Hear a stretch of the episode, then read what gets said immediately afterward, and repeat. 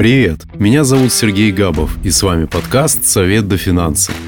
Мы запустили второй сезон, а значит вас ждут новые интересные гости и честный разговор про деньги. Обсудим с советниками актуальные темы из мира финансов и инвестиций и постараемся ответить на главный вопрос – как обеспечить себе и своей семье финансовое благополучие, когда вокруг все нестабильно. Всем привет! Гость нашего выпуска сегодня Татьяна Волкова, эксперт по инвестициям в недвижимость и основатель Академии личных финансов. Говорить с Татьяной будем про инвестиции в недвижимость. Татьяна, добрый день. Сергей, здравствуйте. Вы занимаетесь инвестициями на фондовом и криптовалютном рынках, но основная ваша специализация – инвестиции в недвижимость. Почему такой выбор? Чем привлекает вас этот рынок? А, классный вопрос, потому что действительно я работаю на всех рынках, фондовый, а, крипторынок и недвижимость, но наверное, ответ будет таким. Недвижимость первой пришла в мою жизнь а, уже больше 12 лет назад. И это та сфера, которая принесла самые большие первые деньги. у меня такая особая любовь к рынку инвестиций в недвижимость. И я считаю, что этот рынок для каждого, и именно на этом рынке есть очень большие деньги. Поэтому этим обусловлен основной выбор, ну и, наверное, особое личное отношение. А, Мое первое а, осознанное знакомство, у меня было интуитивное знакомство с инвестициями в недвижимость, когда мне помогли опытные риэлторы подобрать объект, купить и на росте рынка его продать. И мы зафиксировали зафиксировали большую прибыль. Это был еще 2010 год. А осознанное знакомство произошло уже позже, когда я ушла в декрет в 2012 году. И тогда передо мной очень остро стоял вопрос, а как вообще зарабатывать, находясь дома с детьми, как создавать капитал. И я увидела рекламу курса обучающего инвестиции в недвижимость именно про первичный рынок. И в заголовке была такая цифра «миллион с новостройки». Мне очень понравилась цифра, э, как можно заработать 1 миллион с одного объекта. И я стала изучать информацию. Вокруг, конечно, самые близкие люди крутили у виска, говорили, что у тебя нет ни копейки на первоначальный взнос, потому что действительно у нас не было с супругом сбережений, у нас не было на тот момент системных инвестиций. Но очень сильно заинтересовали посылы, которые давал автор курса на тот момент, и я стала углубляться в тему, стала изучать, выполнять домашние задания, причем курс был куплен на тот момент для меня с кредитной карточки. Вот такая была большая сила желания, ну то есть я так сильно хотела разобраться в этой теме, и постепенно изучая курс, через два месяца я уже забронировала объект, это был Санкт-Петербург на тот момент, была маленькая студия, самый а, дешевый вариант для входа, который был найден, и еще у меня было два месяца, чтобы собрать деньги на первоначальный взнос. По сути, а, мое знакомство произошло на очень большой внутренней силе желания, когда ресурсов не было от слова совсем. Поэтому я всегда говорю, что этот рынок абсолютно для каждого, даже если кажется, что недвижимость и вы, ну просто вещи несопоставимые, всегда можно найти объект с минимальным первоначальным взносом. Сейчас есть без первоначального взноса варианты, тогда не существовало таких вариантов. И можно взять время, чтобы его сформировать. Так лично я познакомилась с инвестициями в недвижимость. Из первого купленного объекта действительно через два года был заработан первый миллион чистой прибыли. На портале «Мир квартиры» я как-то прочитал, что доходность средней квартиры в России составляет 5,5% годовых, ну, если сдавать ее в аренду. И это в рублях. Довольно скромно Скажите, а с учетом вашего опыта, на какую доходность можно рассчитывать при инвестициях в недвижимость? И от чего зависит ее размер? А, на мой взгляд, вот когда широко пишут про рынок и дают такие цифры, как 2, 3, 5 процентов доходности, с одной стороны, это абсолютно верно, потому что если обычный человек выбирает любую квартиру, считая ее инвестиционной, покупает и просто сдает ее в аренду, примерно, я бы даже назвала 4 процента годовых будет его доходность. Для меня такая доходность абсолютно неинтересна, и в зависимости от стратегии, которую выбирает инвестор, можно получать доходность действительно от 4% годовых и до бесконечности. До бесконечности есть примеры, когда на вложенный капитал получалось за год 300%, 150% годовых.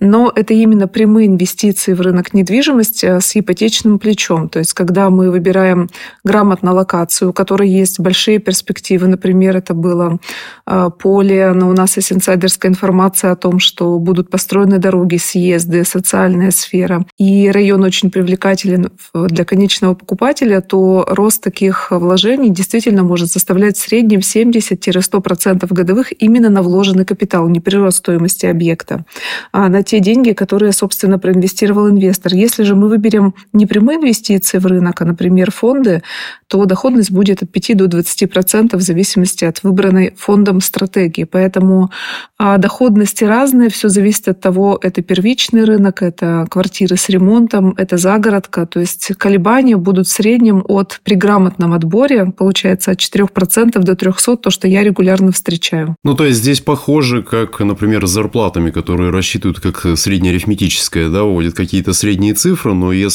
посмотреть, то в зависимости от анализа, от выбора правильного, цифры могут быть выше. Абсолютно верное сравнение, да, когда мы видим среднюю зарплату по стране, например, 50 тысяч, мы понимаем, что у одного 400, а у другого 20. получилось в среднем 50. А многие считают, что прямые инвестиции в отечественную недвижимость только для состоятельных людей. То есть речь идет о нескольких миллионах рублей на старте. Так ли это на самом деле? А, действительно, это ключевое убеждение, которое а, отталкивает людей даже от того, чтобы детально изучить этот вопрос. А, буквально вчера я смотрела объекты по запросу, а можно ли купить объект, если у меня 250-500 тысяч рублей. И даже в Москве есть объекты недвижимости. Это будет, конечно, варианты «Новая Москва» или варианты с кладовками, парковочными местами, но это также инвестиции в недвижимость, где сумма старта может начинаться с 250-350 50 тысяч рублей. Если мы говорим про кладовку, то это полностью покупка а, такого объекта за эти деньги. Если про квартиру, студию, например, то первоначальный минимальный взнос 10% от стоимости может составлять 350 тысяч рублей даже в Москве на сегодняшний день. Я уже не говорю про регионы. Поэтому это иллюзия, это миф, и это просто отсутствие знаний про рынок недвижимости. А насколько высок спрос на такую недвижимость? Назовем его не жилой, а как вот кладовки, парковки и прочие такие вложения. Не получится так, что вложишь деньги и потом будешь проседать. Заполняемость ведь не может 100%. А, абсолютно верно, но если если говорить э, не только про кладовки, парковки, но и любую квартиру, которую мы выбираем для инвестиций, всегда очень важно еще до покупки, до принятия решения анализировать расположение этого объекта, конкуренцию, сколько, например, таких кладовок в этом объекте, есть ли балконы, если мы говорим про самые бюджетные инвестиции, а насколько вероятность э, того, что она не будет заполнена, и рядом еще строятся дополнительные склады, которые сегодня конкурируют с кладовками. То есть э, ваш вопрос совершенно справедлив, но это вопрос всегда анализа. Первую попавшуюся кладовку, парковку или квартиру точно покупать не стоит. Нужно изучать рынок, сравнивать и искать наилучший для себя вариант, либо обращаться к специалистам, кто может этот анализ сделать. А какие инструменты подходят для инвестиций в недвижимость? Как начать инвестировать в России? А, несколько возможностей. Разделим на два направления. Первое – это прямые инвестиции в рынок. А второе направление – это через закрытые паевые инвестиционные фонды или через REITs. Это вариант аналогичный с закрытыми паевыми инвестиционными фондами именно с американского рынка. Для того, чтобы начать инвестировать напрямую в рынок, начать можно по-разному. Первое – можно сформировать первоначальный взнос, ну, то есть задаться целью, что я действительно хочу приобрести объект недвижимости. И можно еще в самом начале пути определить, какой должна быть для меня минимальная сумма вложений. Когда-то я так начинала, я определила, что сумма вложений максимум 300 тысяч. Такое было мое начало, и мы формировали именно этот капитал. А, то есть определить сумму, выбрать инструмент, это, например, платить себе 10% с каждого дохода, а, открыть депозит, например, или просто счет с процентом на остаток и формировать первичное накопление. При этом а, мониторя предложения, потому что сейчас турбулентные времена, и это очень хорошая точка для входа, так как застройщики и банки совместно предлагают много маркетинговых акций. Без первоначального взноса, с минимальным, процентная ставка очень льготная, может быть без платежей первые два года. То есть много вариантов на самом деле зайти либо совсем без денег, либо с минимальными деньгами. И э, если мы рассматриваем не прямые инвестиции, а через фонды, то там точка входа может начинаться из 3000 рублей. То есть если выбирает человек фонды, то Ему необходимо иметь брокерский счет. Если он через биржу инвестирует э, на российском рынке или на зарубежном рынке, в зависимости от его выбора, если также он хочет на внебиржевом рынке, нужно быть квалифицированным инвестором. Но в среднем все начинается, может, от 3000 рублей. Более крупные фонды будут просить от 100-300 тысяч рублей. Поэтому везде вариант начинается с того, что нужно сформировать какие-то первичные накопления, и тогда можно стартовать. На российском рынке я слышал, что инвестициями в недвижимость занимаются закрытые закрытые паевые инвестиционные фонды? А закрытые паевые инвестиционные фонды – это такой вариант доверительного управления, то есть э, формируется управляющая компания, которая отбирает стратегию.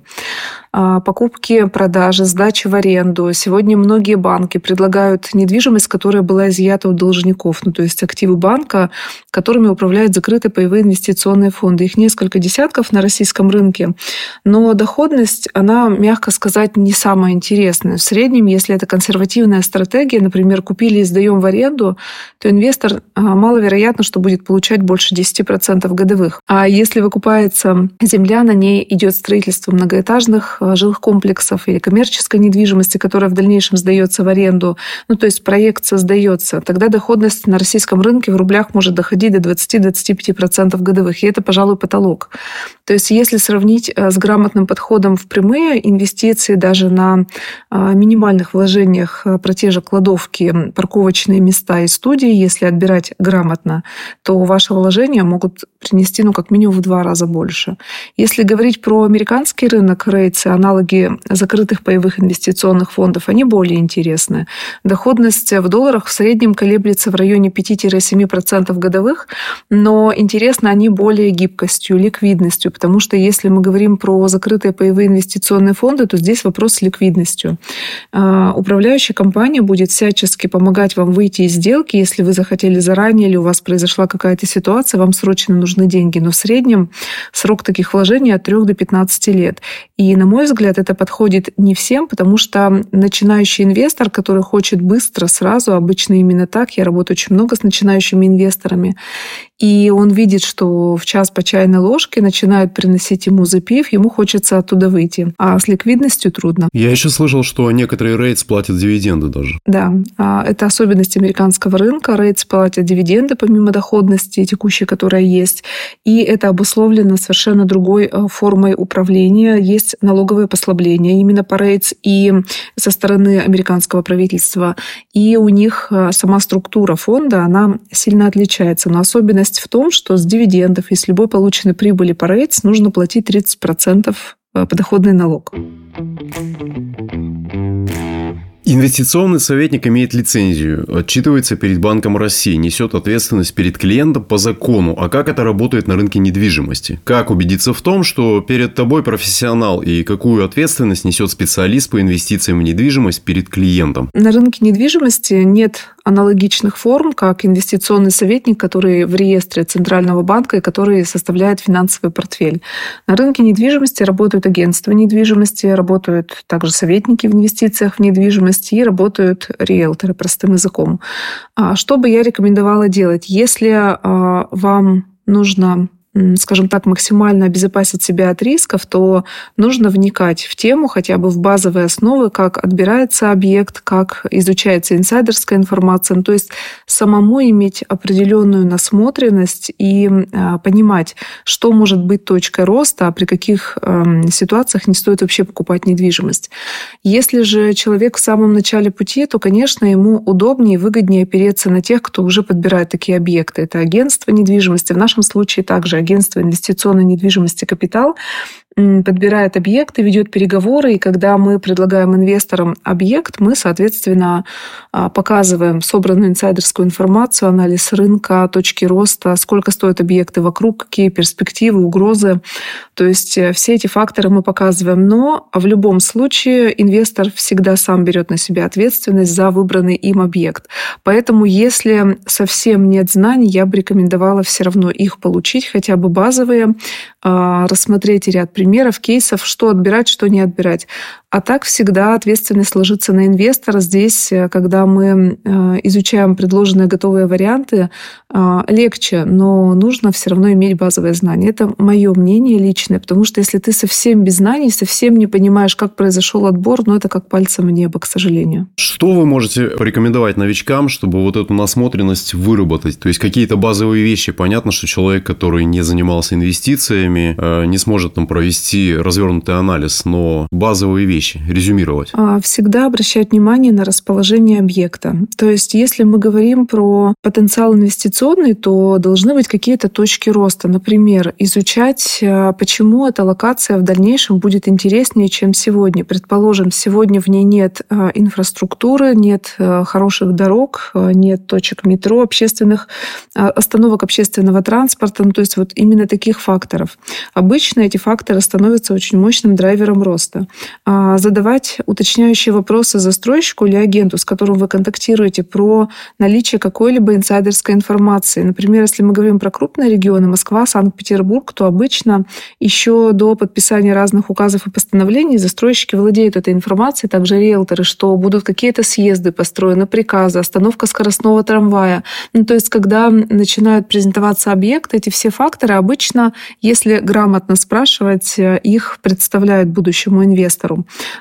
это такие мощные точки роста. Второе, конечно же, смотреть на вторичный рынок. Сейчас мы в таком уникальном историческом моменте находимся в силу, в силу турбулентности. А, во многих локациях вторичка гораздо дешевле, чем квартиры на первичном рынке, на котловане, которые выходят на продажу. И это большой риск. Поэтому анализировать, а что рядом, сколько сейчас стоит вторичный рынок.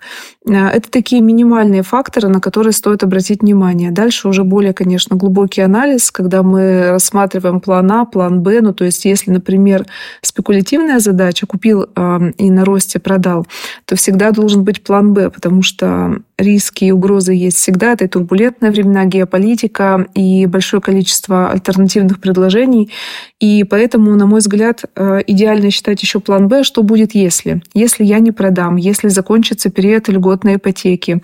То есть, чтобы альтернативы были просчитаны на берегу, и они также устраивали. Например, за сколько я смогу сдать в аренду, покроет ли аренда ипотеку, смогу ли я оплатить ипотечные платежи уже помимо льготной ставки. Вот эти расчеты, они позволяют убрать иллюзии, и если плана Б нет или он не устраивает, такой объект тоже не стоит рассматривать. Когда меня спрашивают, особенно с чего начать в инвестициях, я всегда говорю, что лучшая инвестиция — это в знания. И в Академии личных финансов э, собственниками, экспертом, которой я являюсь, можно пройти полное обучение по теме инвестиций в недвижимость, а также с нами работает агентство инвестиционной недвижимости, которое как раз подбирает объекты, анализирует их в каждом дне, получает специальные условия от застройщиков и девелоперов и предлагает нашим ученикам максимально лучшие варианты, которые есть на сегодняшний день на рынке. Познакомиться с программой можно на сайте, который будет оставлен в описании к этому подкасту. Допустим, что я уже инвестирую, например, в акции, облигации, биржевые фонды. Какую долю в моем портфеле может занять недвижимость? Целесообразно ли добавлять такой инструмент и в каких случаях? Или, может быть, стоит отдельный портфель под такие активы собрать? На мой взгляд, идеальный ответ, конечно, для того, кто уже инвестирует и активно развивается в этой сфере, это собрать отдельный портфель. Потому что сейчас стратегий много. В недвижимости это и загородный рынок, и первичный, и вторичный рынок. И идеальный вариант а, – это собрать отдельный портфель, также диверсифицировать диверсифицированы под разные сроки, цели и задачи. Но если человек только стартует, и вот изначально у него вопрос, а какую долю, на мой взгляд, зависит от риск профиля. Если а, у человека достаточно консервативная стратегия, то я не выделяла бы больше 20% на инвестиции в недвижимость. Если у него, например, задача агрессивного наращивания капитала с использованием а, кредитного рычага, и это можно сделать в недвижимости, действительно, недвижимость про большие деньги а, в среднем среднем с одной сделки по Москве на сегодня это от 2 до 4 миллионов даже с небольших квартир. Можно зарабатывать в горизонте полтора-два года. И за счет именно кредитного плеча тогда, на мой взгляд, можно и до 50% э, капитала именно с точки зрения быстрого наращивания за счет кредитного плеча. Но вопрос, опять же, какой капитал, какой это портфель? И здесь, мне кажется, тот, у кого портфель на 1 миллион рублей или меньше, это один разговор. Тот, у кого портфель, например, на 1 миллион долларов, это совершенно другой разговор разговор. Хотел бы спросить, э, что касается диверсификации. Как это работает применительно к портфелю, состоящему исключительно из э, недвижимости? Вот можете пример какой-то привести? Да, на мой взгляд, диверсификация, она э, подчинена именно, во-первых, разным стратегиям. То есть в идеале, чтобы была как раз спекулятивная стратегия, она может быть сегодня на первичном рынке и в очень хороших вариантах по ИЖС. ИЖС вообще восходящий тренд, и в ближайшие пять лет, э, для многих это возможно открытие, в ближайшие пять лет очень большое внимание девелоперов направлено на ИЖС, подчеркну просто этот фактор, и сейчас мы много очень инвестируем в загородку и видим потрясающие кейсы даже в самые турбулентные времена. То есть я бы поделила на спекулятивную стратегию, стратегию именно арендную, когда мы получаем пассивный доход уже здесь и сейчас. И опять же, в зависимости от задачи, если у человека какой-то капитал есть, то можно, например, 50 на 50. 50% денег идет а, в создание уже готового арендного бизнеса. Это может быть и загородка, и апартаменты, и коммерческая недвижимость. А 50% спекулятивное наращивание. Если же человек в начале пути и делить пока нечего, то создание портфеля предполагает а, наличие объектов в разных локациях с разным горизонтом, с разными стратегиями. Например, это может быть без денег, а, с текущими платежами, без первоначального взноса с текущими платежами. Это может быть с первоначальным без текущих платежей. Ну, то есть здесь подбирается, конечно, недвижимость под задачи. И вопрос в том, насколько человек надолго готов отправить деньги. Потому что даже если говорить про часть, которая будет а, на арендный бизнес, то есть варианты, когда в загородном комплексе мы подбираем дом, строится он полгода, то есть полгода человек содержит этот объект в ипотеку, а дальше объект окупает себя сам и еще приносит прибыль. Но прибыль не будет, конечно, астрономической. Вначале, возможно, это примерно 10-15% годовых. А может быть, у человека серьезный капитал, и мы начинаем строить коммерческую недвижимость, выкупаем землю, строим небольшие торговые центры. Сейчас эта стратегия у нас активно реализуется, и арендный поток начнется только через полтора года, но обычно с горизонтом на 15 лет заключается договор договор э, с арендатором. То есть подход э, внутри портфеля будет зависеть строго от суммы капитала, от целей человека и от сроков, на которые он готов расположить деньги. Но это именно виды стратегий, а, локации, размещения и, конечно же, сами варианты по платежам с платежами без. Ну, то есть здесь много факторов, которые, мне кажется, только можно индивидуально обсудить с человеком в зависимости от знаний, денег и целей, которые он перед собой ставит. Но резюмируя, тем не менее, э, на рынке инвестиций в недвижимость, мы можем говорить о том, что риски управляемы. Однозначно, риски управляемы. А, это также психология инвестирования, также горизонты планирования планирование, также оценка рисков и их минимизация за счет как раз знаний, а, стратегий, плана А, плана Б, и я на этом рынке уже больше 10 лет, и однозначно все управляемо. Хотел бы продолжить э, говорить о рисках. Буквально на прошлой неделе мы видели, как снижался индекс Мосбиржи на фоне ситуации с ЧВК «Вагнер». Обращаю внимание наших слушателей, что мы записываем этот подкаст 27 июня. Татьяна, подскажите, а насколько рынок недвижимости чувствителен к таким новостям? У нас накануне этой ситуации была очень большая бронь с клубом в одном из объектов на более чем 100 квартир. И, конечно, когда такие истории начинают происходить, у людей повышается страх, всем известный индекс страха, да, точно так же, как и на фондовом рынке. И люди начинают сомневаться, отказываются, отказываются от сделок, эм, э, начинают переносить сделки, вообще сомневаться в принятом решении именно инвесторы. Но э, обычно это э, неопытные инвесторы, потому что я могу привести свой пример, когда началась СВО в 2022 году, рынок сразу же отреагировал, и покупателей на рынке просто не стало. Упал объем выданных ипотек в марте, в апреле, ну просто на самое ничтожное значение, которое только могло, было, могло быть. Но в это время именно банки и застройщики, у них же все равно план, они начинают предлагать скидки, дисконты э, по ставкам, по длительности и, например, я как опытный инвестор, у меня были отобраны объекты для инвестирования.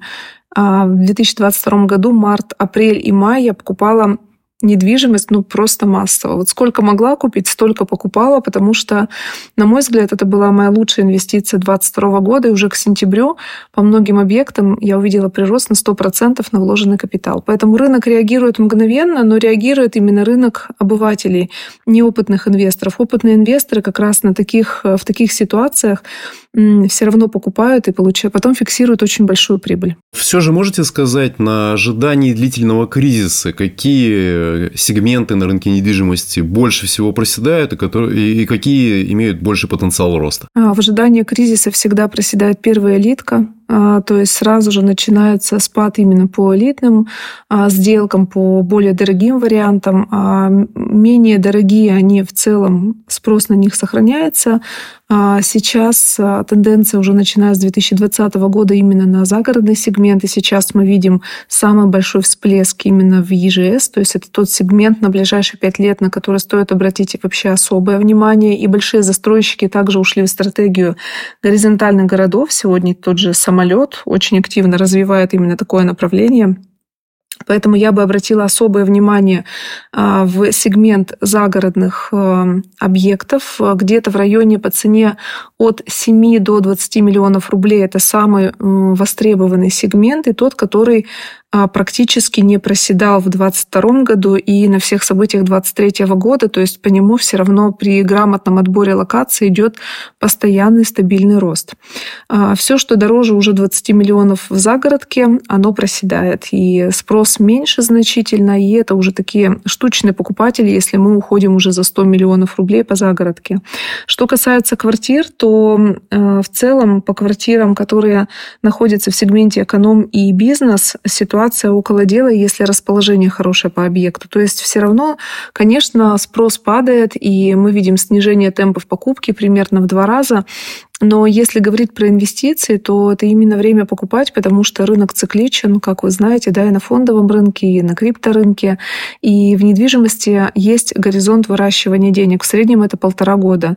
И я стараюсь заходить в кризисы массово. Это было в 2015 году, у меня такая была очень хорошая практика. И во все последующие кризисы мы заходили в рынок, и в среднем через полтора года, когда рынок оживал, максимальную прибыль можно получать. То есть можно сказать, что в долгосрочной перспективе рынок недвижимости растущий? Если посмотреть даже на график за последние 20 лет, то э, вся тенденция – это рост. Там нет провалов. Есть какие-то ситуативные моменты, когда э, цена чуть снижается, если мы говорим про рынок Москвы. Потому потому что регионы, они либо копируют рынок Москвы, либо если это тупиковые регионы, то там уже ситуация изначально не для инвестиций. Например, я когда-то жила в Архангельской области, Вообще сам по себе регион не интересен для инвестиций. Тупиковый регион, и, на мой взгляд, цены до сих пор не вернулись к ценам 2014 года. То есть, если все-таки мы смотрим глазами инвестора, то неважно, где вы живете, нужно выбирать перспективные районы. Сегодня а, регионы. Сегодня в Сибири есть интересные города. Москва, Санкт-Петербург, Краснодар.